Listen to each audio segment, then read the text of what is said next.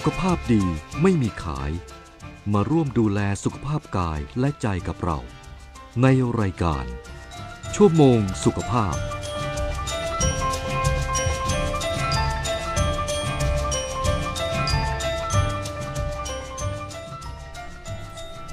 วัสดีค่ะคุณผู้ฟัง ต้อนรับคุณผู้ฟังเข้าสู่รายการชั่วโมงสุขภาพ ทางสถานีวิทยุกระจายเสียงแห่งประเทศไทย AM 891กิโลเฮิรตซ์และ FM 95.5เมกะเฮิรตซ์ในวันพุธที่ 5 เมษายน 2566 อยู่กับฝนสรัญญาสิทธิพลและพี่หน่อยเนรมนเหมือนจิตค่ะ สวัสดีน้องฝนและสวัสดีคุณผู้ฟังทางบ้านทุกท่านค่ะ นอกจากเราสองคนแล้วทีมงานวันนี้ค่ะ ค่ะ ทีมงานเบื้องหลังอีกหนึ่งท่านในวันนี้คือคุณสายชนนีซังค่ะ ผู้ที่จะคอยควบคุมเทคนิคแล้วก็ประสานงานตลอดรายการของเราให้เป็นไปด้วยความเรียบร้อยค่ะ ค่ะเช่นเคยค่ะ วันพุธแบบนี้ก็เป็นกลางสัปดาห์ค่ะนะคะก็อยากให้เป็นวันสบายๆหลายท่านบอกว่าโดยเฉพาะคนทำงานนะคะอืมบอกว่า ถึงวันพุธโอ้ยอีกตั้งหลายวันกว่าจะถึงกว่าจะวันถึงหยุดเป็นวันแห่งความทรมานจังเลยไม่ต่อไปนี้ไม่ต้องทรมานกันแล้วนะคะ กับวันพุธวันกลางสัปดาห์ เพราะว่าช่วงสุขภาพก็จะมีเรื่องราวที่เกี่ยวข้องกับสุขภาพ ที่นำมาฝากคุณผู้ฟังเพื่อเป็นประโยชน์ ซึ่งก็จะมี เพลง เพราะๆที่ค่ะทางคุณสายชนก็จะเลือกให้ฟังกันด้วยในช่วงกลางนะคะ แล้วก็ช่วงหลังก็จะเป็นเรื่องราวสาระสุขภาพ ที่จะสรุปในแต่ละรอบสัปดาห์ มีเรื่องอะไรที่เกี่ยวข้องกับสุขภาพใกล้ตัวที่น่าสนใจกันบ้าง ก็จะนำมาให้คุณฟังได้ติดตามรับฟังกัน เป็นพุทธที่ไม่น่าเบื่อแน่นอนค่ะ ค่ะค่ะ แล้วก็ในทุกวันพุธแบบนี้ เราก็จะนำเรื่องราวที่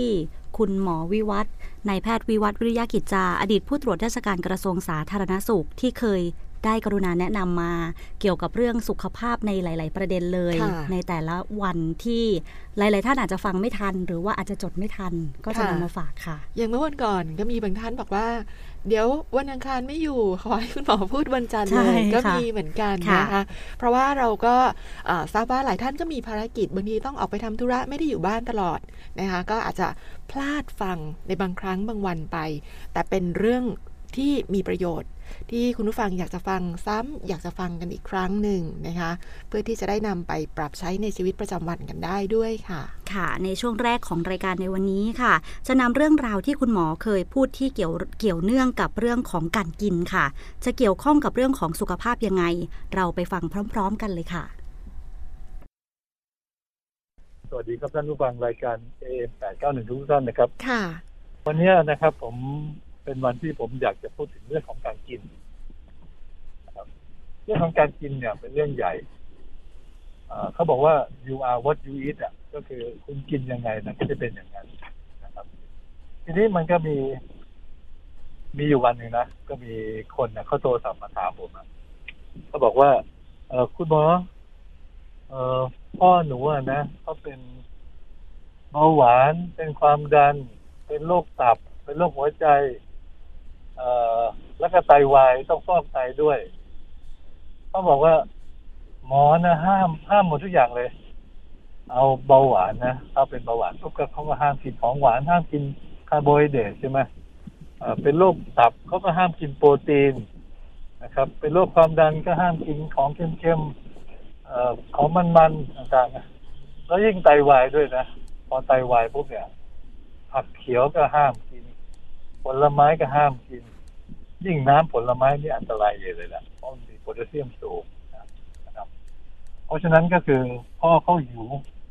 แล้วก็โทรมาถามโทรศัพท์มาถามผมอะผมว่าจะทำยังไงดี จะพ่อก็ได้ให้พ่อเขากินอะไรดี ผมก็เลยตอบคำถามไปบอกว่า เอางี้แล้วกันนะถ้าเสื้อคุณเนี่ยมันเลอะครึ่งตัวเนี่ยคุณจะซักทั้งตัวหรือซักครึ่งตัว ผมก็บอกก็ต้องถ้าผมตอบผมก็ตอบแทนกันนะบอกว่า ยังไงก็ต้องซักทั้งตัวอยู่แล้ว แล้วมันเลอะทั้งตัว จะซักทั้งตัวหรือจะซักทีละครึ่งตัว ก็ต้องซักทั้งตัว เพราะฉะนั้นไหนๆจะต้องฟอกไตอยู่แล้วนะเออพ่อเขาอยากกินอะไรเนี่ยให้เขากินไปเถอะแต่เพียงแต่มีข้อแม้นะครับ ว่าให้เป็นพอดี พอแล้วก็ดีนะครับที่จริงใช้หลักการในหลวงของรัชกาลที่เก้านะครับไม่ใช้คำว่าพอดีเนี่ยก็จะทำให้เขาเนี่ยมีชีวิตอยู่ได้อย่างปกติ ไม่ใช่ถึงปกติหรอกครับ ก็มีความสุขบ้าง คนเนี่ยนะพออายุมากๆขึ้นแล้วเนี่ยนะความสุขมันมีไม่กี่อย่างหรอกอย่างหนึ่งที่คนเราอะก็คือการกินราะฉะนั้นอย่าทำตัวเป็นคนป่วยตลอดเวลาเลย อยากกินอะไรก็กินนะแต่อย่ากินให้มันมากเกินไปแล้วกันนะครับเหมือนกับผมกินถั่วอย่างเงี้ยนะถั่วทอดเนี่ยไม่อยากบอกเลยครับ กินถั่วทอดไปประมาณยี่สิบกระปุกก็นะค่ะนะครับ แล้วก็ทีนี้เอาโอเคนะผมเป็นคำตอบที่ผมพอพอเขารับได้ได้ฟังคำตอบจากผมเนยนะเขาก็บอกโอ้คุณหมอหนูว่าโล่งใจเลยนะหนูนะสงสารพ่อแล้วเกินพ่อเขาหิวอะเขาอะไรก็ไม่ไม่ได้นะเขาห้ามหมดเลยนะห้ามกินหมดทุกอย่างเลย ผมก็เขาบอกว่าเขาโล่งใจเลยนะเขาก็ให้พ่อเขากินได้แต่บอกว่าขอร้องนะครับ อย่าอย่าเอาเกินไปนะ เดี๋ยวจะทำให้เกิดอันตราย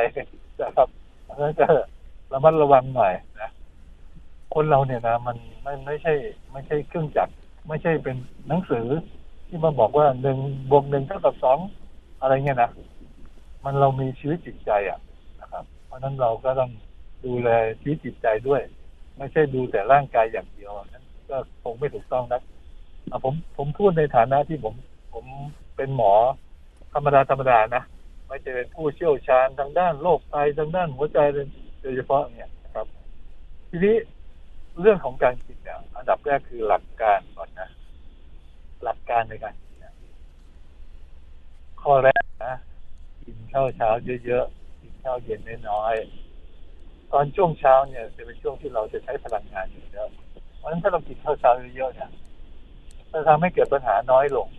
นะ แต่พอเย็นๆเนี่ยเรากินข้าวให้มันน้อยๆหน่อย ก่อนพระอาทิตย์ตกดินน่ะ ที่บ้านผมนะห้าโมงเย็นกินข้าวกันละข้าวเย็นน่ะใครมาบอกโอ้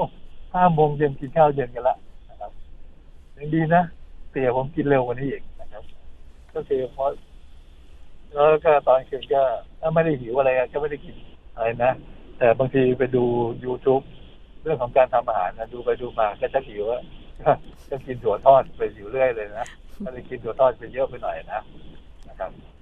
เอ่อหนึ่งคือกินข้าวเช้าเยอะๆกินข้าวเย็นน้อยๆอันที่สองกินพออิ่มพอนะอย่ากินให้มันอะไรมันอร่อยมากกินเยอะเนี่ยอะไรไม่อร่อยก็ไม่อยากกินเลย กินไม่ยอมกินนะครับ อันที่สามเนี่ยกินอาหารที่มันเป็นธรรมชาติ ธรรมดาธรรมชาติอย่าเป็นอาหารที่มันดัดแปลงมากๆ อร้องนะครับ ใครที่ชอบประเภทแบบชอบชีสมากเลยนะ อะไรอะไรก็ใส่ชีสนะ มีความรู้สึกชีสเนี่ยเขาไว้สำหรับคนทางยุโรปอากาศหนาว คนไทยร้อนจะตายอยู่แล้วนะ ขออนุญาตพูดแบบสุภาพสุภาพนะ ร้อนจะตายอยู่แล้วนะที่จริงต้องมีอีกตัวหนึ่งประโยคนึงอะแค่แบบขั้นกลางอะนะบอกว่าเราไปกินอาหารพวกนั้นน่ะ มันจะทำให้เรายิ่งร้อนอยู่เลย แต่ฝรั่งเขาอยู่ในอากาศหนาวอะ เขากินชีสเข้าไปเนี่ยเขาก็จะเพิ่มความอบอุ่นในร่างกายเขาเขาแต่เรากินเข้าไปเนี่ย มันกลายเป็นเพิ่ม ไขมันไปจับตามเส้นเลือดทำให้เราเกิดปัญหาขึ้นมากินอาหารที่เป็นธรรมชาติดีที่สุดแกงส้มต้มยำน้ำพริกปลาทูอะไรต่างๆมันเหมาะสำหรับคนไทยคนในภาคอากาศที่มันร้อนๆแบบนี้อันที่สี่เนี่ยเลือกกินอาหารแทนยาไม่ได้กินยาแทนอาหารนะ เอาอย่างนี้แล้วกันอตอนเนี้ยนะ อากาศจะเริ่มเปลี่ยนแปลงเขาเรียกว่าปลายฝนต้นหนาวเขาบอกเป็นไข้หัวลมให้กินแกงส้มดอกแครอันนี้เรื่องจริงเลยนะถ้าในดอกแครเนี่ยไอ้เกสรดอกแครเนี่ย มันคือพาราเซตามอลแหละครับเพราะฉะนั้นเวลาจะแกงส้มดอกแครเนี่ยอย่าไปเด็ดตรงเกสรมันออกขาดทุนนะเด็ดทิ้งไปเนี่ยเหมือนกับเราพาราเซตามอลทิ้งไปอะนะครับเพราะฉะนั้นถ้าเรากินแกงส้มดอกแครเนี่ย เราก็ไม่ต้องกินพารานะจะทำให้คน คนโบราณเขาถึงบอก เป็นไข้หัวลมให้กินแกงส้มดอกแคนะมีหลายๆหลายเรื่องที่มัน มันเป็นประโยชน์ต่อเรา เราก็อย่านึกว่าสิ่งที่เป็นเป็นโบราณเนี่ย มันจะเป็นล้าสมัย ลองคิดดูครับว่าเขาขวาจะบอกคำพูดนี้ออกมาเนี่ยเขาเขาทดลองทดสอบอะไรมากันไม่รู้เป็นกี่ล้านครั้งแล้วอะถึงถึงถึงจะบอกคำนี้ออกมา เราก็พยายามฟังหูไว้หู อะไรที่มันเป็นประโยชน์แล้วเราไม่ต้องเสียสตางค์อะลองลองใช้ดูสินะครับเอ่อแล้วก็อีกอาหารอีกหลายๆอย่างนะเอาวันเขียวอย่างเงี้ย ที่ก็ใส่แกงหน่อไม้เนี่ย มันก็ช่วยลดความดันลดน้ำตาลได้ มีหลายอย่างแต่เราต้องกินเป็นอาหารนะอย่าเอายาอาหารมาทำเป็นยา อันนั้นคิดผิดเลยนะแค่วิธีวิธีการคิดก็ผิดละ เราไม่ใช่เอาอาหารมาอัดเม็ดแล้วก็กินแทนยาไม่ใช่นะ เพราะว่าสิ่งหนึ่งเรากินสิ่งที่เป็นประโยชน์เข้าไป แต่มันมีสิ่งที่ไม่เป็นประโยชน์ตามมาด้วย มันไม่ไม่ใช่มีประโยชน์อย่างเดียวนะมีทั้งโทษด้วย ใครบอกว่า โอ้ยของธรรมชาติสมุนไพรกินไปนี่ไม่มีอันตรายหรอก ไม่เชื่อลองไปเอามาเฟืองเนี่ยมาคั้นน้ำเนี่ย แก้วเดียวเท่านั้นนะครับไตวายเลยนะ น้ำมะเฟืองแก้วเดียวนะทำให้ไตวายเลยนะตายเลยนะอย่าอย่าอย่าอย่าไปทดลองนะหรือว่าเดี๋ยวหมอวัดพูดไปเลยในกลายเป็นเอาไว้สำหรับในการฆาตกรรม ไม่ใช่ผมพูดในฐานะที่เป็นความรู้นะค่ะน้ำมะเฟืองคั้นเนี่ยอันตรายนะนะมันทำให้ไตวาย เพราะฉะนั้นก็ต้องอย่าคิดว่าสมุนไพรเนี่ยมันปลอดภัยหมดทุกอย่างนะสุดท้ายเนี่ย เวลาเราจะเลือกอะไรที่เป็น อาหารเสริมหรือจะเพิ่มเติมขึ้นมาเนี่ย ถามคำถามอยู่สามข้อนะว่าหนึ่งนะมันสะอาดไหมอันที่สองเนี่ยมันปลอดภัยไหมอันที่สามเนี่ยมันคุ้มค่าไหมผมพูดตรงๆเลยใครจะมาฟ้องร้องไปทั้งเขานะทางเช่าเนี่ยไม่ได้มีประโยชน์เลย ผมคุยกับด็อกเตอร์ทางโภชนาการที่ไม่ยนอะเขาบอกเข้าไปที่เมืองจีนแล้วเขาไปถามหาถังเช่าปรากฏว่าคนจีนหัวเราะเลย เขาบอกเนี่ยมีคนมาถามเยอะแล้วถามหาถังเช่า ที่นี่เขาไว้ก็เหมือนก็พูดง่ายๆเราเหมือนเราไปซื้อเห็ดเห็ดฟางอะ ที่มาทำอาหารอะแต่คนไทยมาบอกว่าสารพัดโรคเลยนะ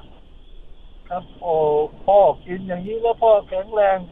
แต่ที่สำคัญคือมันโฆษณาเกินความเป็นจริงและทำให้คนเราเนี่ย เสียโอกาสในการที่จะดูแลสุขภาพ เสียเงินแล้วพอมีปัญหาขึ้นมาไม่เห็นมีใครรับผิดชอบเลย ยิ่งโฆษณาอยากอาหารกินแล้วตาสว่างเป็นต้อกระจกไม่ต้องผ่าตัดเลย เป็นต้อหินก็ไม่ต้องผ่าหายเลย อย่างเงี้ย ผมว่าทำไมออยไม่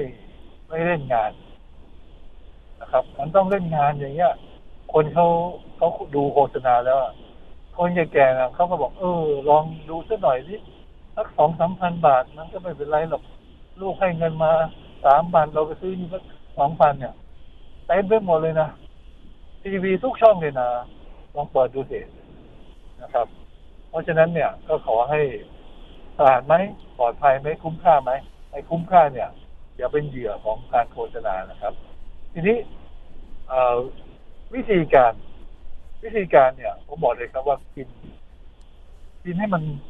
พอดีพอดีนะ เราสังเกตตัวเราเองแล้วกันนะ ถ้ากินไปแล้วมันยิ่งไม่สบายนะ อ้โหเรากินอาหารอะไรดีๆเข้าไปแล้ว มันรู้สึกมันอึดอัดมันไม่สบายตัวเลยนะท่านก็หยุดก่อนนะครับอย่าเพิ่งไปฝืนกินนะครับไม่เสียดายของนะครับ เดี๋ยวก็จะทำให้เกิดโรคขึ้นมา ทีนี้แล้วสุดท้ายนะ วิธีการสังเกตดูว่าเราเองเนี่ย อะไรที่มันจะเหมาะสมกับเรานะ เรารู้ว่าเรากินอะไรแล้วเนี่ยแล้วเราเรารู้สึกว่าเราโอ้สุขภาพเราดี เราสบายตัว เรา แข็งแรงขึ้นนะครับแต่การกินอย่างเดียวเนี่ยก็ไม่พอนะ กินด้วย ต้องออกกำลังกายด้วยนะดังนั้นก็ดูแลสุขภาพจิตเอ่ออีกอย่างหนึ่งที่พูดถึงเรื่องกินก็คืออาหาร หลายๆคนบอกว่าไม่เป็นไรเรากินเพื่ออยู่ไม่ได้อยู่เพื่อกิน แต่ความอร่อยเนี่ย มีความจำเป็นนะถ้าใครก็ตามกินอะไรก็ไม่อร่อยเลยนะไปหาหมอเถอะ แสดงว่าท่านเนี่ยมีความผิดปกติในร่างกายละ แล้วก็ยิ่งโทผู้สูงอายุนะถ้าถ้าไม่ไม่รู้สึกอยากอาหารเลยเนี่ยไปหาหมอดีกว่านะครับ เขามียาที่ช่วยทำให้เจริญอาหารทำให้มีความอยากอาหาร ความอร่อยเนี่ยก็เป็นตัวการอันหนึ่งเป็นแรงผลักดันอันหนึ่งที่ทำให้คนคนนั้นเอาพลังงานจากดวงอาทิตย์เนี่ยเข้าไปในร่างกาย คนนั้นก็จะแข็งแรงขึ้น ถ้ากินอะไรก็ไม่อร่อยเลยเคี้ยวไปเคี้ยวไปอย่างนั้นอะกลืนไปกลืนไปอย่างนั้นอะ งั้นก็ไม่ดีแล้วนะอ่าแต่ก่อนเนี่ยนะครับ แม่ผมเราเป็นเบาหวานด้วยนะลูกๆก็แม่ชอบกินทุเรียนมากเลยนะลูกๆก็ห้ามหมดเลยนะไม่ให้กินหรอกเห็นหน้าแม่เขาแล้วไม่สบายใจเลยอะก็เลยตกลงตัดใจกันบอกอะให้แม่กินสักเม็ดหนึ่งกันเนาะแต่บอกแม่นะให้กินแบบระเมียดละไมละมุนละม่อมแล้วค่อยๆกิน ให้มันอร่อยอะ ครับพอแม่เขาได้กินอะเขามีความสุขมากเลย ผมเนี่ยตอนที่แม่อยู่เนี่ย ผมจะเดือนหนึ่งครั้งหนึ่งผมบอกว่าเราจะกินข้าวนอกบ้านกันก็อุ้มแม่ใส่รถ แล้วก็เอาบล็อกเกอร์ใส่หลังรถไปแล้วก็ไปกินข้าวนอกบ้านกันอย่างน้อยเดือนละครั้งทำอย่างนี้มาตลอดนะจนกระทั่งแม่เสียชีวิตไปอะนะครับ ก็ต้องบอกเลยครับว่าเรื่องของการกินเนี่ยบางครั้งเนี่ยนะครับอ่าจะเชื่อหมอที่ที่เขาแนะนำ มาก ๆ เกินไปจนกระทั่งทำให้วิถีชีวิตของเราเนี่ย มันผิดปกติไปเนี่ยผมว่ามันไม่คุ้มค่านะคำถามคือความสุขของคนเราเนี่ย อย่างหนึ่งก็คือการกิน เพราะฉะนั้นก็ให้หาความสุขอยู่บ้างเถอะคนอายุมากๆแล้วอะไม่ให้เขามีความสุขจากการกินเลยเหรอปล่อยให้เขาอดอดอยากบางคนนี่อดตายนะไม่ใช่ตายเพราะว่าโรคโรคนะอดตาย อันนั้นก็กินไม่ได้ อันนี้ก็กินไม่ได้ร่างกายก็ขาดอาหารเออแล้วก็มีตัวอย่างอันหนึ่งนะผมเคยถูกตามไปนะบอกว่า พ่อเขาเนี่ยไม่กินอะไรมาเลยเนี่ยตั้งสามวันแล้วนะครับ ผมก็ไปดูดูดูตรวจดูอย่างละเอียดเลยนะปรากฏว่าขาเส้นไก่เขาค้าง คนที่อายุมากๆอ้าสิบกว่าอย่างเงี้ยนะพออ้าปากมากๆแล้วขาเส้นไก่มันค้างบุกไม่ลง เราลองอ้าปากแล้วลองกลืนน้ำดูสิ เราจะสำลักเลย เพราะนั้นเขาก็เลยไม่ได้กินอะไรเลยเขากืนไม่ได้อะก็ต้องระวังนะ ลองเอาจับปากพ่อหุบดูที่เวลาเขานอนแล้วก็อ้าปากเนี่ยถ้าหุบไม่ได้นะตามหมอเถอะให้หมอเขาช่วยแก้ไขให้ ผมเนี่ยล้างมือเสร็จแล้วผมก็เอาขากรรไกรให้เข้าที่ได้ปุ๊บเท่านั้นนะครับ หยอดน้ำหวานเข้าไปเนี่ยกินใหญ่เลยนะครับ เพราะฉะนั้นหลาย ๆ คนอย่าปล่อยให้ให้พ่อแม่เราอดตายนะ โอเคครับสำหรับช่วงที่ 2 คุณหมอก็จะแนะนำเรื่องของอาการต่างๆ ที่เราควรเรียนรู้ และวิธีสังเกตตัวเองในเบื้องต้นค่ะ สวัสดีครับท่านผู้ฟังรายการ AM 891ทุกท่านนะครับ ค่ะก็วันนี้ก็มันร้อนร้อนและที่สำคัญคือ ร้อนชื้นแล้วมันเหงื่อไหลอะครับ ค่ะ เราเนี่ยร่างร่างกายเราจะเสียเกลือแร่ไปมากนะเพราะฉะนั้นหลาย ๆ คนเนี่ยจะไปหาหมอด้วยอาการเวียนหัวบ้านหมุนนะครับ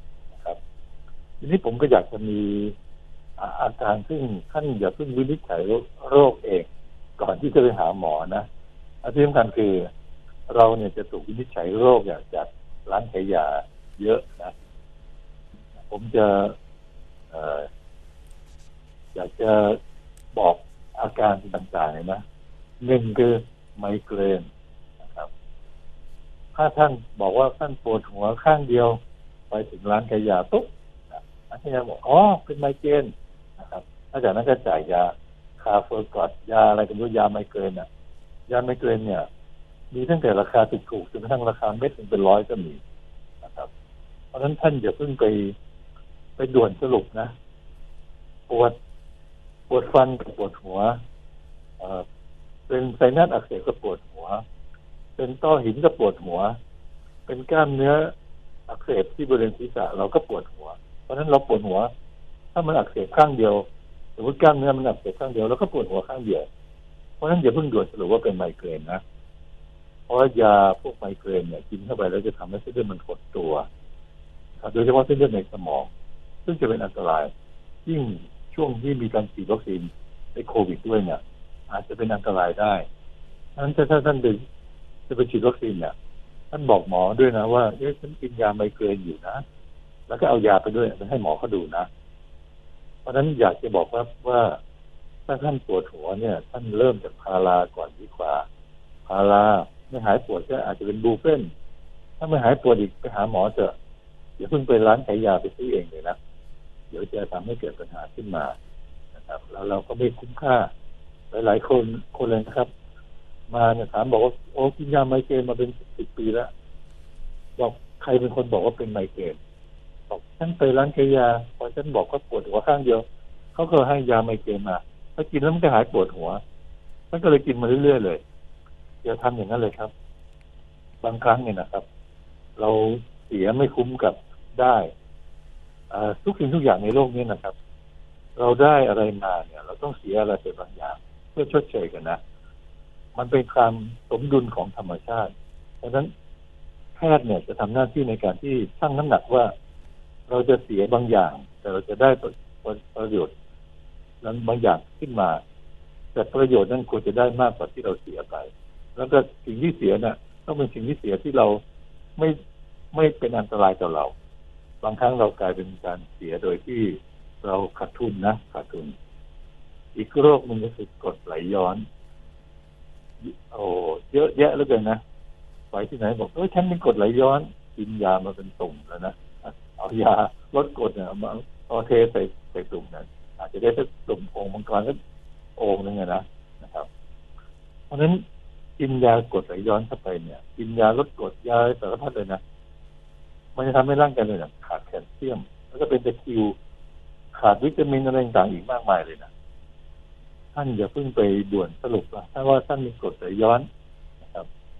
เอาไปหาหมอให้ให้มันแน่นอนก่อนดีกว่า ยังไงเนี่ยที่จริงฟังในรายการเนี่ย ผมบอกคนหนึ่งไม่รู้จะกี่คนนะเป็นน่าจะเป็นแสนคนเลยนะมั้งที่บอกเรื่องกดย้อนเนี่ยนะ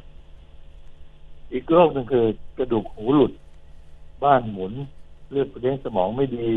นะครับ ที่จริงแล้วเนี่ย ท่านจะไปหาหมอเนี่ยท่านก็ต้องบอกว่าฉันฉันเวียนหัวบ้านหมุน เนี่ยมันมองอะไรมันจะหมุนหมุน มันจะหมุนตลอดเวลาเลย อันนั้นท่านบอกบอกหมอเขาอย่างนั้นนะ ไม่ใช่บอกว่าเออฉันเนี่ยเป็นโรคกระดูกหูหลุดท่านท่านไม่ควรจะไปบอกเองนะเดี๋ยวจะทำให้หมอคนที่เขารักษาเนี่ยเขายิ่งยิ่งเขวไปอีกใหญ่ มันจะทำให้การดูแลของท่านเนี่ย เสียไปนะหมอจะมาวิจัยจะมารักษาท่านเนี่ย จะทำได้ไม่ดีกระดูกทับเส้นปวดหลังปวดกล้ามเนื้อ เอางี้แล้วกันถ้าจะไปหาหมอจะบอกคุณหมอ ผมปวดหลังจังเลย เวลาก้มโอ้โหเวลาจะลุกจริงอะปวดทุกทีเลยเนี่ยนะหรือถ้ามันปวดแล้วมันปวดร้าวที่ขาด้วยท่านจะบอกบอกอาการ เวลาไปหาหมอเนี่ยควรจะไปหาหมอเราเองเนี่ยภาษาแพทย์เราเรียกว่าชิปคอมเพลนหรือว่าอาการที่มันเป็นทุกข์จากคนไข้ท่านต้องบอกบอกว่าท่านเป็นทุกข์อย่างไรก่อนนะครับ ท่านไม่ต้องวินิจฉัยก่อนนะถ้าท่านวินิจฉัยก่อนเนี่ยเดี๋ยวหมอก็หลงทางอีก คนไข้ยิ่งเยอะๆนั่งรออยู่อ๋อไปกระดูกทับเส้นแล้วอ้าวไปเอ็กซเรย์หรือเดี๋ยก็ต้องไปเอ็กซเรย์โดยที่ไม่ต้องยังไม่ได้ตรวจเลยอะนะครับ แค่แค่เอามือกดแล้วมีการตรวจอยู่ท่าสองท่าเท่านั้นน่ะ ก็จะรู้แล้วครับ กระดูกทับเส้นหรือเป็นที่กล้ามเนื้ออักเสบบางทีนะมันไม่ใช่เป็นกระดูกทับเส้นหรอกเป็นที่กล้ามเนื้ออักเสบหมอก็ให้ยาคลายกล้ามเนื้อทีเดียวแค่หายแล้วบางทีไม่ต้องให้ยาเลยนะหมอจับหลังดัดปุ๊บ หลังดังปุ๊บหนึ่งทีเดียวนะจะจะหายอุ้ยหมอหายเจ็บละไม่ต้องกินยาเลยเลยนะครับ เพราะฉะนั้น อย่าเพิ่งไปด่วนสรุปอะไรง่าย ๆ นะเอ่อออกร้อนตามผิวหนังนะครับออกร้อนตามผิวหนังตอนเนี้ย คนเนี่ยก็จะเป็นเดี๋ยวฉันเนี่ยโอ้ยหลังมันร้อนเหลือเกินขามันร้อนหน้าอกมันร้อน มันร้อนตรงท้องอะไรเงี้ยนะครับ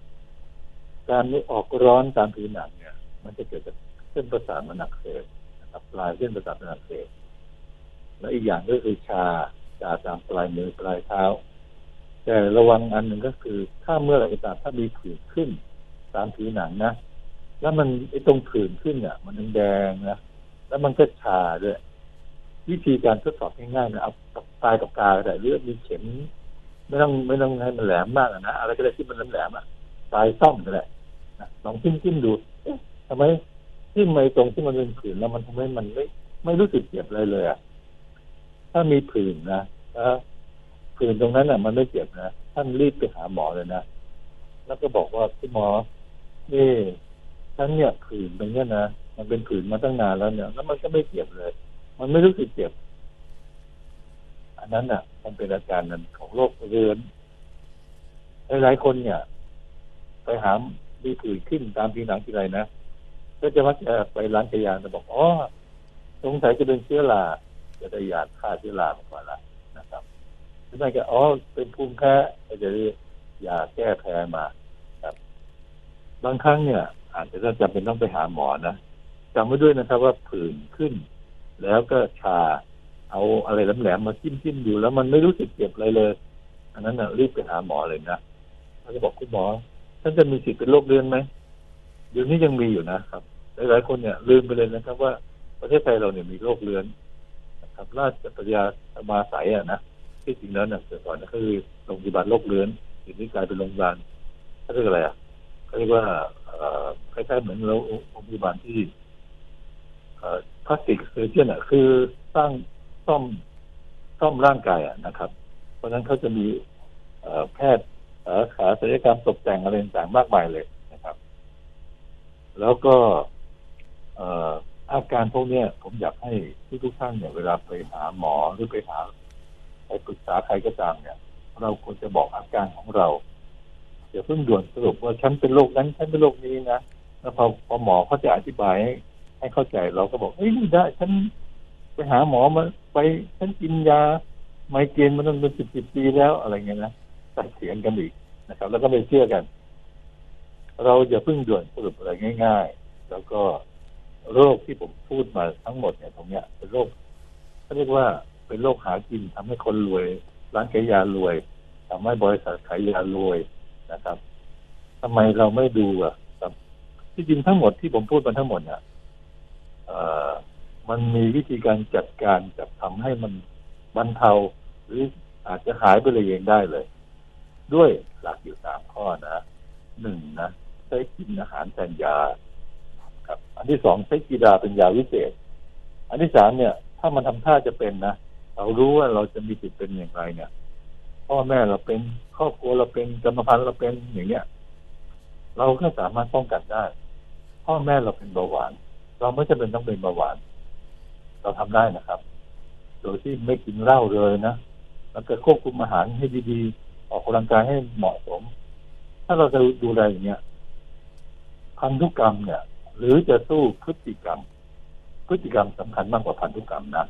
ขออนุญาตเรียนถามคุณหมอเพิ่มเติมจากประเด็นที่คุณหมอพูด เรื่องของอาการเวียนหัวบ้านหมุน คุณผู้ฟังหลายคนที่โทรเข้ามาถามคุณหมอเนี่ย มักจะบอกว่าบางท่านบอกไม่ถูกบอกว่าเออทั้งเวียนหัวมึนหัวงงหัว หน้ามืดจะเป็นลม อาการต่างๆ เหล่านี้ค่ะ มันแตกต่างกันไหมคะมึนหัวเวียนหัว ปวดหัวงงหัวแตกต่างครับเอาอย่างนี้แล้วกันถ้ามันจะมีอยู่สองอาการที่ ที่จะแตกต่างกันมึนหัว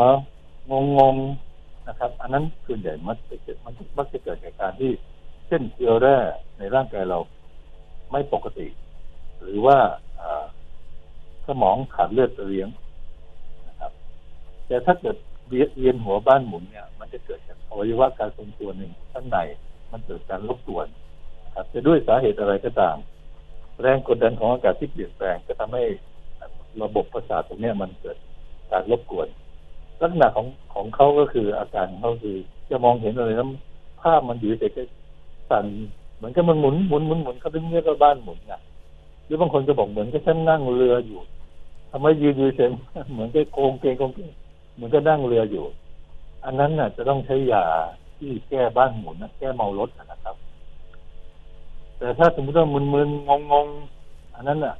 ทำท่าเหมือนจะจะเป็นลม อันนั้นอาจจะต้องกินเกลือแร่นะครับหรืออาจจะต้องกินยาบำรุงเข้าไป มันจะแตกต่างนะครับ แล้วก็แต่บางทีชาวบ้านก็ไม่สามารถที่จะอธิบายหรือพูดให้หมอเขาเข้าใจได้ด้วยบางทีเรื่องของการ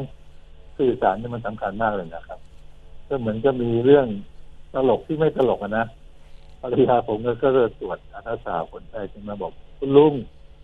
มีโรคประจำตัวอะไรหรือเปล่า เขาบอกว่าไม่มีหรอกบอกเป็นเบาหวานหรือเปล่า เป็น เป็นความดันหรือเปล่า เป็นเอ่อเป็นต่อมลูกหมากโตหรือเปล่า เป็น เป็นโรคหัวใจหรือเปล่า เป็นที่สรุปแล้วถามอะไรเนี่ยเป็นหมดเลยเป็นถามบอกว่ามีโรคประจำตัวไหมเขาบอกไม่มี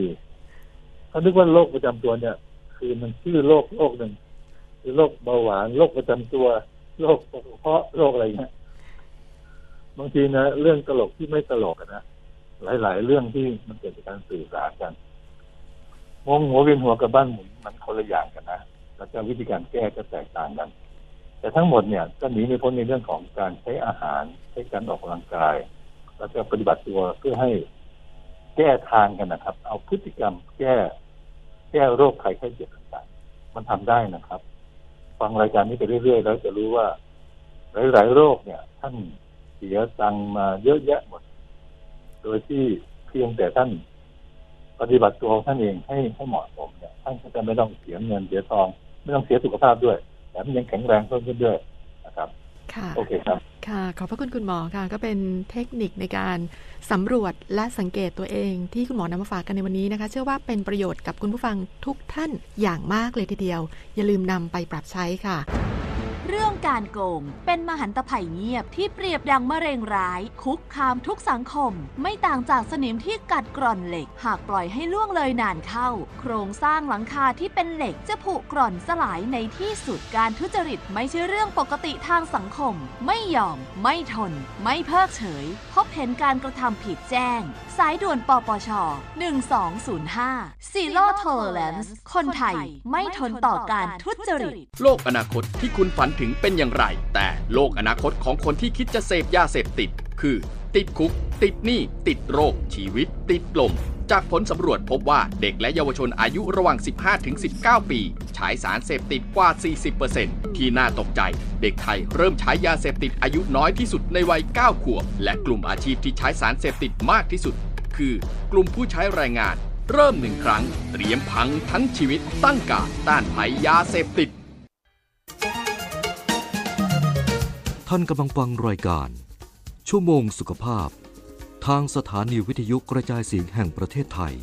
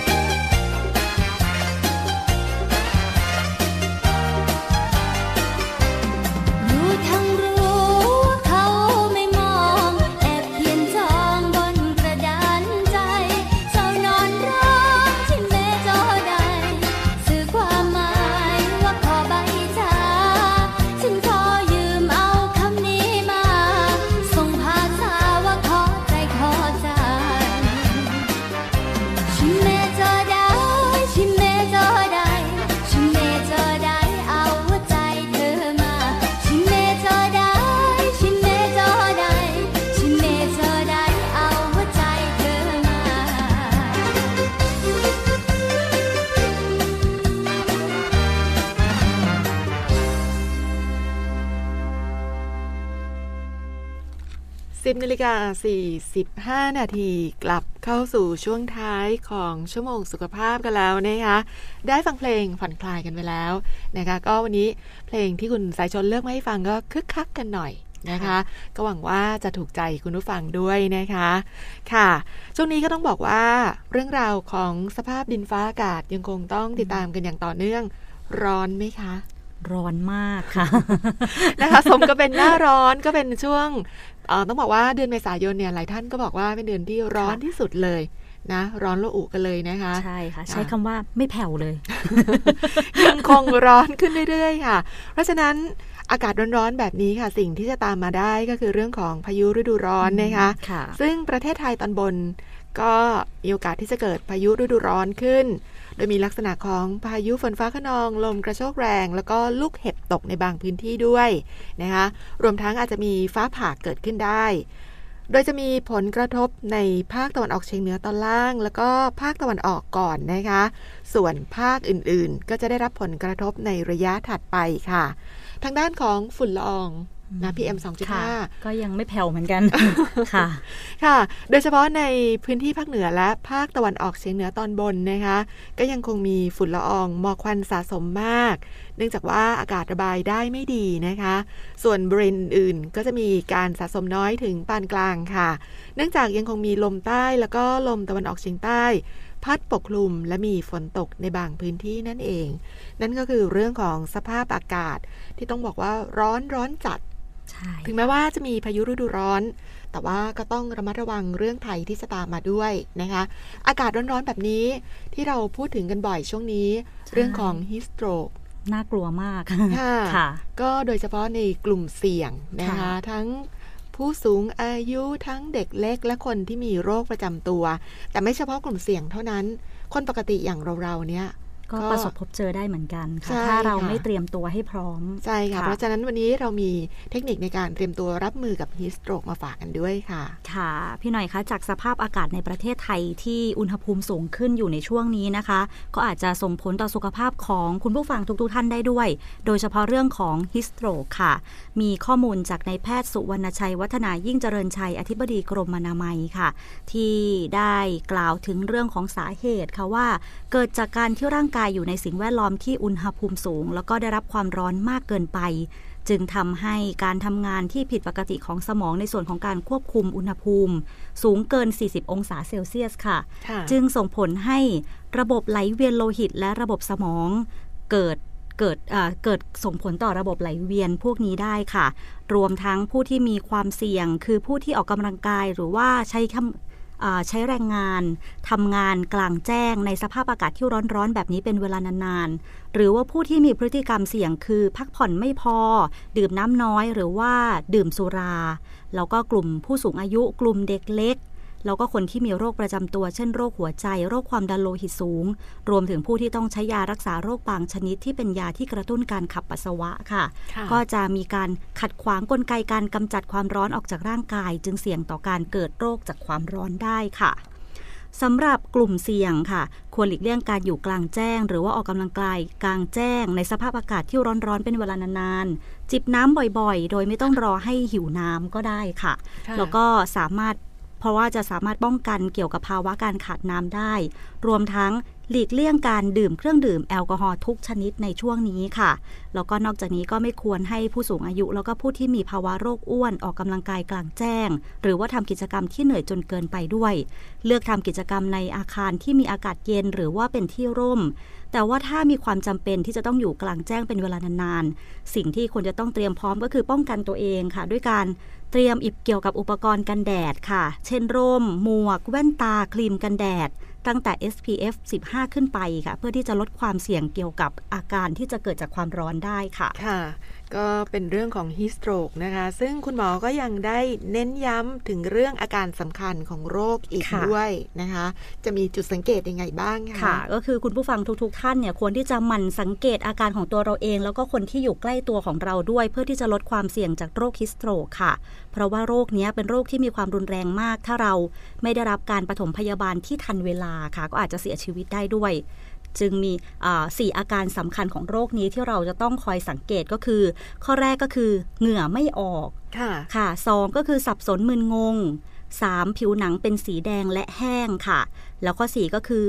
ตัวร้อนจัดด้วยค่ะอืมค่ะซึ่งในกรณีนี้ที่ที่ที่เราพบกับผู้ป่วยแบบนี้นะคะ ก็ควรที่จะรีบโทรแจ้ง 1669 แล้วก็ทำการปฐมพยาบาลเบื้องต้นให้เขาก่อนค่ะ โดยให้พาผู้ป่วยหลบเข้าที่ร่ม หรือว่าห้องที่มีความเย็น แล้วก็ให้นอนราบ ยกเท้าแล้วก็สะโพกสูงขึ้นค่ะ ถอดเสื้อผ้าให้เหลือเท่าที่จำเป็น รีบใช้ผ้าชุบน้ำเย็น เช็ดตามตัวหรือว่าวางถุงน้ำแข็งที่คอรักแร้แล้วก็ขาหนีบค่ะ หากว่าผู้ป่วยหมดสติให้จับนอนตะแคงเพื่อป้องกันโคนลิ้นอุดทางเดินหายใจค่ะ แล้วก็รีบนำส่งโรงพยาบาลโดยเร็วด้วยรถปรับอากาศ หรือว่าเปิดหน้าต่างรถค่ะ เพื่อให้อากาศถ่ายเทได้สะดวกด้วยค่ะ ค่ะ ก็ถือเป็นอีกโรค ที่ใกล้ตัว โดยเฉพาะในช่วงนี้ที่อากาศร้อนจัดจริง ๆ นะคะใช่ค่ะ นอกจากฮิสโตรกแล้วนะคะอากาศร้อนๆแบบนี้ อีกเรื่องหนึ่งใกล้มากๆ เรื่องของอาหารการกินใช่ค่ะหลีกเลี่ยงกันไม่ได้เลยนะคะค่ะหน้าร้อนกับเรื่องของเอ่ออาหารบูดเสียใช่ก็เกิดขึ้นได้ง่ายด้วยค่ะแล้วก็จะส่งผลต่อสุขภาพด้วยค่ะค่ะ ในช่วงอากาศร้อนๆ แบบนี้ค่ะพี่หน่อย อุณหภูมิมันก็อาจจะสูงขึ้นได้ถึง 35-40 องศาเซลเซียสเลยทีเดียว ซึ่งบางพื้นที่ก็อาจจะสูงถึง 43 องศาเซลเซียส ซึ่งหน้าร้อนแบบนี้ก็เหมาะกับเรื่องของการเจริญเติบโตของจุลินทรีย์ เช่นแบคทีเรียไวรัส แล้วก็การขยายตัวเพิ่มปริมาณอย่างรวดเร็ว หากว่ามีการปนเปื้อนอยู่ในอาหารค่ะก็จะทำให้อาหารบูดเสียได้ง่ายด้วยค่ะ ซึ่ง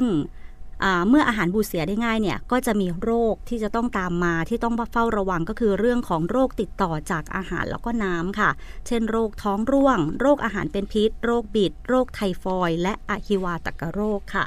ซึ่งคุณผู้ฟังควรที่จะเลือกซื้ออาหารจากแหล่งที่มีความน่าเชื่อถือ ได้รับการรับรองจากหน่วยงานราชการค่ะ แล้วก็เลือกเนื้อสัตว์อาหารที่สดไม่มีสีแล้วก็กลิ่นที่ผิดปกติ เก็บในอุณหภูมิไม่เกิน 5 องศาเซลเซียส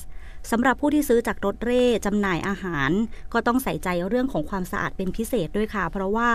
อาหารที่จำหน่ายในรถเร่นั้นก็จะมีการจัดเก็บที่ไม่ถูกต้องสมบูรณ์นัก โดยเฉพาะเรื่องของเนื้อสัตว์ แล้วก็อาหารทะเลค่ะ ที่ส่วนมากก็จะแช่แข็งในตู้แช่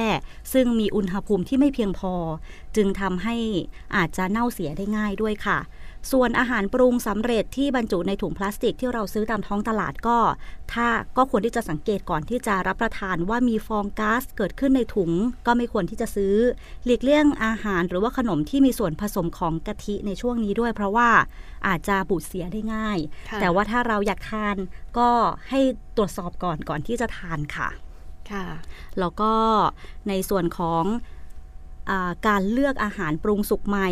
ควรที่จะยึดหลักกินร้อนช้อนกลางล้างมือค่ะ แล้วก็หลีกเลี่ยงการกินอาหารสุกๆ ดิบๆ รวมถึงเมนูที่นิยมกินอย่างแพร่หลาย เช่น พวกอาหารดิบอ่ากุ้งแช่น้ำปลาค่ะอาอาหารดิบอย่างอาหารญี่ปุ่นอะไรแบบนี้ค่ะด้วยค่ะ ถ้าเราจะทานก็ควรที่จะเก็บไว้ในตู้เย็น อาหารที่ทำไว้นานเกิน 4 ชั่วโมง หรือว่าเก็บไว้ค้างก็ต้องนำมาอุ่นให้เดือดด้วยความร้อนอย่างทั่วถึง แล้วก็นอกจากนี้ก็หากกินอาหารร่วมกันก็ควรที่จะใช้ช้อนกลางด้วยค่ะ โดยกินอาหาร โดยก่อนที่จะทานอาหาร แล้วก็หลังเข้าห้องน้ำก็ต้องล้างมือด้วยน้ำแล้วก็สบู่ให้สะอาดด้วยเพื่อลด การที่จะเป็นสื่อนำโรคติดต่อจากอาหารแล้วก็น้ำเข้าอ่าไปสู่คนอื่นได้ด้วยค่ะ ค่ะ พูดถึงโรคโรคติดต่อจากอาหารและน้ำนะคะค่ะมันมีอีกเรื่องหนึ่งที่เป็นกระแสในช่วงนี้อืมค่ะมีคำถามกันว่าขวดน้ำพลาสติกเนี่ยที่เปิดแล้วเนี่ย แล้วเราวางตากแดดไว้ในรถดื่มไม่หมดเนอะอืมค่ะแล้วก็เก็บไว้ในรถ แต่รถเนี่ยจอดตากแดดทั้งวันเลย มันมีข่าวออกมาว่าเสี่ยงมะเร็ง อันนี้อืมจริงไหม เป็นจริงคำถามไหมที่คะหลายคนอืมกังวใช่ลอยากมากอยากทราบเหมือนกันค่ะ เพราะว่าเป็นพฤติกรรมที่เราเคยชินกันด้วย เปิดไม่หมดหรอกดื่มทีเดียวไม่หมดเอาวางในรถค่ะค่ะ ซึ่งเรื่องนี้ค่ะทางกรมวิทยาศาสตร์การแพทย์นะคะเขาก็มีการทดลองนำขวดน้ำดื่มทิ้งไว้ในรถที่จอดตากแดดนะคะ แล้วก็ตรวจสอบ ปรากฏว่าไม่พบสารก่อมะเร็งนะคะอืมแต่ที่สำคัญก็คือ มีความเป็นไปได้ที่จะพบเชื้อแบคทีเรียปะปนในน้ำที่ถูกเปิดดื่มแล้ว แล้วก็วางตากแดดไว้ในรถ แดดไม่ได้ช่วยฆ่าเชื้อโรคในน้ำค่ะค่ะเพราะว่าขวดน้ำที่ดื่มแล้วเนี่ยเปิดเนี่ย แต่ว่าเราดื่มไม่หมด มันมีโอกาสเสี่ยงที่จะปนเปื้อนเชื้อโรคมากกว่านะคะ เพราะฉะนั้น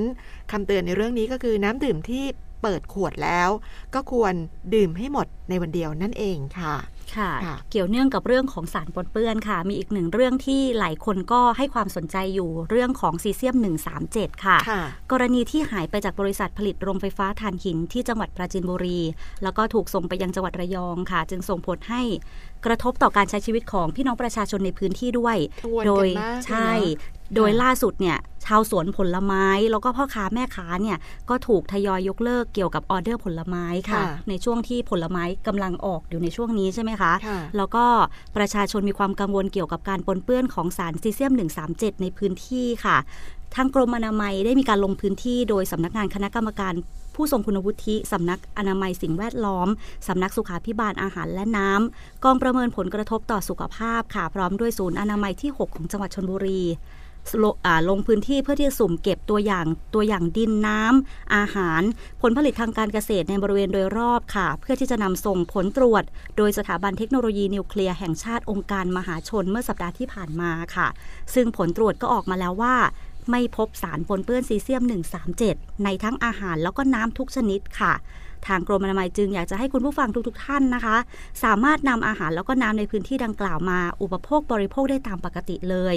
ซึ่งแล้วก็สำหรับการเฝ้าระวังตัวเองก็ยังขอให้ประชาประชาชนในพื้นที่จังหวัดปราจีนบุรีแล้วก็ระยองค่ะ ถ้ามีอาการคลื่นไส้ อาเจียนอ่อนเพลียเบื่ออาหาร หรือว่าถ่ายเหลวมากกว่า 2 ครั้ง รวมทั้งเรื่องของผิวหนังอักเสบแดง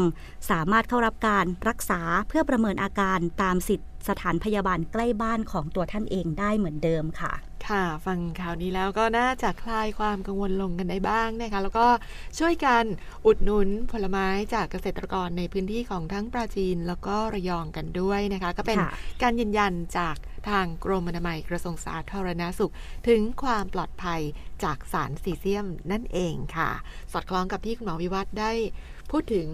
น้ำเมื่อวันก่อนด้วใช่ยค่ะค่ะเพราะว่าปริมาณสารอาจจะแบบน้อยนิดจนแทบจะไม่มีผลต่อสุขภาพในวงกว้างอย่างที่กังวลกันในช่วงแรกนะคะ ค่ะ ก็จะได้สบายใจกันด้วยสำหรับคุณผู้ฟังที่ติดตามรับฟังกันอยู่ค่ะ พูดถึงช่วงของสัปดาห์หน้าค่ะเข้าสู่เทศกาลที่ต้องบอกว่าเราทุกคนรอคอยกันแล้วใช่สงกรานต์ค่ะนั่นเองค่ะ ก็มีผลสำรวจออกมานะคะ ว่าสงกรานต์ปีนี้เนี่ยน่าจะมีความคึกคักมากขึ้นกว่าในช่วงหลายปีที่ผ่านมาจากสถานการณ์ของโควิดเองค่ะนะคะก็ทำให้ซบเซากันไปนานเลยทีเดียว ปีนี้นะคะ จากผลสำรวจเขาบอกว่าคนส่วนใหญ่เนี่ยอยากจะไปทำบุญ แล้วก็ไปเล่นสาดน้ำเดินค่ะทางท่องเที่ยวค่ะ ภาคเหนือเนี่ยอาจจะได้รับผลกระทบจากเรื่องของฝุ่น PM 2.5 สักหน่อย ปกติไฮไลท์เชียงใหม่นี่แบบคึกคักมากเลยใช่นักท่องเที่ยวต่างชาตินะคะแน่น คนไทยก็ด้วยค่ะนะคนในพื้นที่ก็ด้วย แต่ว่าปีนี้ก็อาจจะต้องดูกันสักนิดนึงนะคะ แต่ว่ายังไงก็ตามเชื่อว่าจะต้องมีคนเนี่ยเดินทางหลั่งไหลกันไปท่องเที่ยวกัน แต่อาจจะน้อยหน่อย เพราะว่าผลสำรวจก็ออกมาว่าคนน่ะอาจจะหันหน้าไปทางทะเลกันมากขึ้นอืมบวกกับสภาพอากาศที่ร้อนด้วยนะได้เล่นค่ะน้ำทะเลได้กันำทะเลด้วย แล้วค่ะสงกรานต์นี้พี่หน่อยไปไหนคะ ก็ยังไม่ได้วางแผนค่ะเพราะว่าดูแล้วคนออกต่างจังหวัดเยอะแน่เลยอาจจะต้องเก็บตัวอยู่ในบ้านค่ะค่ะเพราะว่าคงจะสู้รบปรบมือกับเรื่องของสภาพการจราจรกาการรเดิเดินนทาทางงไม่ไหวจริงเพราะว่าหยุดยาว 5 วันด้วยค่ะนะคะ ยังไงก็ตามเดินทางท่องเที่ยว ช่วงสงกรานต์เชื่อว่าคุณผู้ฟังหลายท่าน หลักๆ ก็คงเดินทางกลับภูมิลำเนาเพื่อไปพบปะหาครอบครัวค่ะ นะเป็นโอกาสใหญ่วันปีใหม่ไทยด้วยนะคะ ได้พบปะพี่น้องพบปะครอบครัวได้ร่วมกันทำบุญนะคะ เชื่อว่าก็จะเป็นช่วงเวลาที่เต็มไปด้วยความสุข แต่ว่าเรื่องของการเดินทางการใช้รถใช่ใช้ถนนก็ยังต้ไงองก็ตามระมัดระวังค่ะค่ะระมัดระวังแล้วก็มีน้ำใจกับเพื่อนร่วมทางกันด้วยนะคะค่ะจะได้เป็นช่วงเทศกาลแห่งรอยยิ้ม แล้วก็ช่วยกันลดเรื่องของอุบัติเหตุลงด้วยค่ะค่ะเดี๋ยวต้องบอกว่าสัปดาห์หน้าพุธหน้านะในช่วงของเรื่อง เรื่องราวสาระสุขภาพ เรื่องสงกรารเราจะเต็มกันแน่นอน เดี๋ยวมาติดตามค่ะรับฟังกันได้ค่ะค่ะสำหรับวันนี้พี่หน่อยหมดเวลาแล้วอะค่ะค่ะ ยังเหลืออีกหลายเรื่องหลายประเด็นเลยที่อยากจะไม่คุยทันกับคุณผู้ฟังแล้วเนอะไม่ทันแล้วค่ะสำหรับวันนี้หมดเวลาแล้วค่ะ ฝนพี่หน่อยและคุณสายชนต้องขอลาคุณผู้ฟังด้วยเวลาเพียงเท่านี้ ขอบคุณสำหรับการติดตามรับฟัง สวัสดีค่ะ สวัสดีค่ะ